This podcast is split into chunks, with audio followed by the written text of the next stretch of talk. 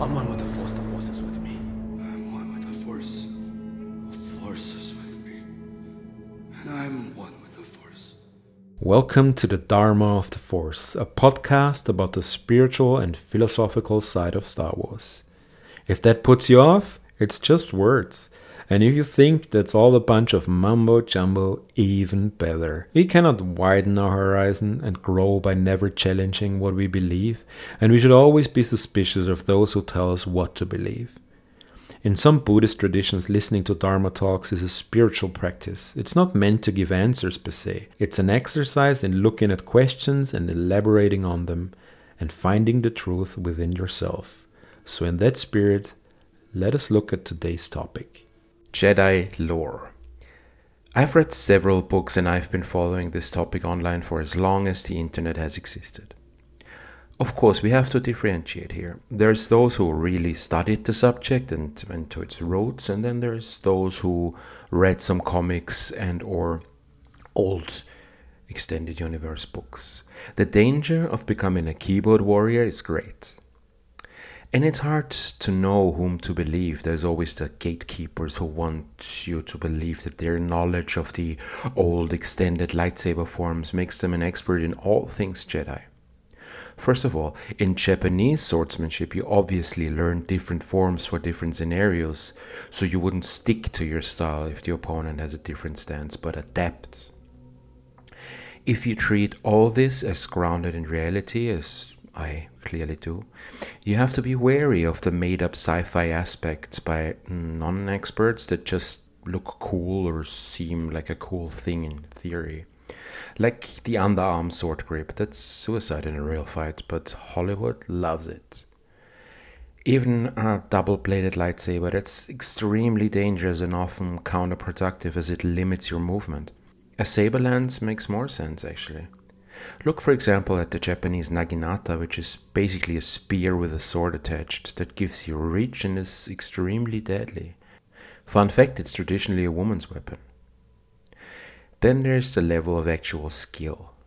In written form, it's easy to hide behind big words.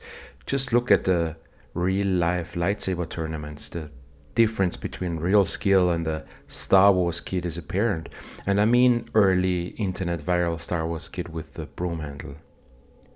Oh, the new Star Wars kid in The Last Jedi also has a broom handle. Hm. Was that intentional? Oh, I see you, Rian Johnson. Is that you? I believe he's tooling with you, sir. Or just take The Mandalorian Season 2, The Jedi, as an example. I think everyone can see the difference between Palpatine's face superimposed over a twirling stuntman in Revenge of the Sith and the skill level displayed by Diana Lee and Inosanto, who played Magistrate Elsbeth, who, who just happens to be Bruce Lee's goddaughter. I've said it many times before and I won't stop beating the drum. Star Wars is not a comic book universe people complain about Palpatine being back and another Death Star, but if you compare that to the always a bigger fish plot in comic book movies, where always some new superheroes with even more superpowers that could have prevented everything in a previous movie but didn't show up for whatever reason, and no one is really dying or coming back or coming from an alternative timeline or whatever, Star Wars actually makes sense. I will continue to ignore the world between worlds until Dave Filoni breaks into my bedroom and shoves it down my throat, Clockwork Orange style. So the same applies for the spiritual aspects, and we're now in dangerous Puritan territory. To a dark place, this line of thought will carry us. How to approach the topic without raiding the validity of the source. Who decides what is the true path and what is redundant or misunderstood gibberish? A prophecy that misread could have been. We all know, or at least I hope we do, that the Bible is a collection of different writings compiled into one. Some were dropped because they didn't quite fit the narrative or were too esoteric. But it didn't end there. Just like in all religions, there's not only one source, there's a plethora of essays by scholars and interpretations and reevaluations by all sorts of people with varying degrees of understanding that followed later. there's actually a very interesting video by um, YouTuber Religion for Breakfast where he talks about how Star Wars explains the New Testament canon. It is known that George Lucas pieced together the Force and the Jedi lore out of the core that's universal to most religions.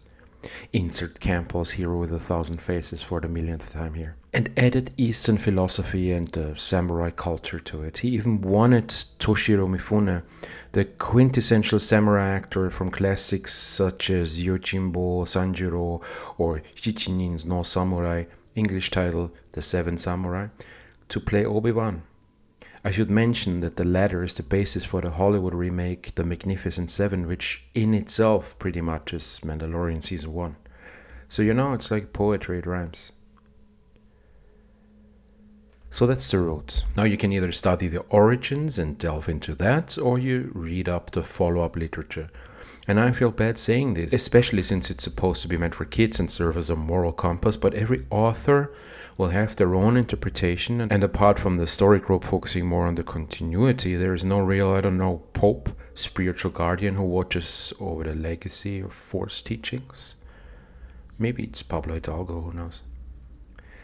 Not every author will understand the origins. It's a paid gig for some. How very interested are you to learn every spiritual aspect of the origins of your job? So it will inherently lead to some mumbo jumbo, and that's just the official publications. There are, of course, those who are more in tune with it, based on personal interest or experience. We should never make the mistake to assume just because someone's profession is writing young adult novels, for example, they're not capable of greatness. Did someone say Claudia Gray? but also others. I read all the canon books and I'm often surprised how unexpectedly good some are, while others are, well, not my cup of tea. So, what am I trying to say in this episode? If you are interested in the Jedi lore part apart from escapism and cosplaying and want to make it a part of your spiritual journey, be wary. There are plenty of groups and people out there who claim to have found the truth. Be very vigilant and Find the motivations between the lines. Trust no one. Don't trust me. Don't trust yourself. Trust the force. You will want to cling onto stuff that reinforces your opinions and are easy. But that's not the way of the force. You have to challenge yourself. You have to work for it. Searching for the force isn't LARP. It requires commitment. In Buddhism, there are those who reached enlightenment but choose to remain in the circle of rebirth to be able to help others and be a force for good. This is the ultimate goal of a Jedi. That's why the Jedi were never meant to be generals. It's a smart move by Darth Sidious to orchestrate this direction so perfectly and make them lose their way. I'm extremely suspicious and skeptical of those who are claiming to teach Jedi philosophy and speak in absolutes, and so should you. Only a Sith deals in absolutes. And while it requires study, improvement, effort, and fostering of your understanding, as I said in a previous episode, if money is involved, that is a red flag. Every passing on of knowledge or teaching that is connected to financial interest is based on a rotten foundation. You cannot buy enlightenment. This is not Scientology. Sorry if I offended any Scientologists listening to this. Please don't sue me.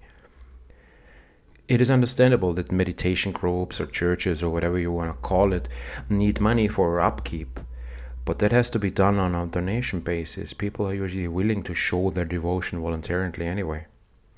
All I'm saying is don't sign up to online classes of anyone claiming to know about the Force. Listen to a free Dharma talk, watch a TED talk, read a book instead. Or just go out, sit next to a tree and meditate. If you don't know how, episode 6 consists of two parts and it's free, of course. Knowledge should always be free. Knowledge is what sets us free.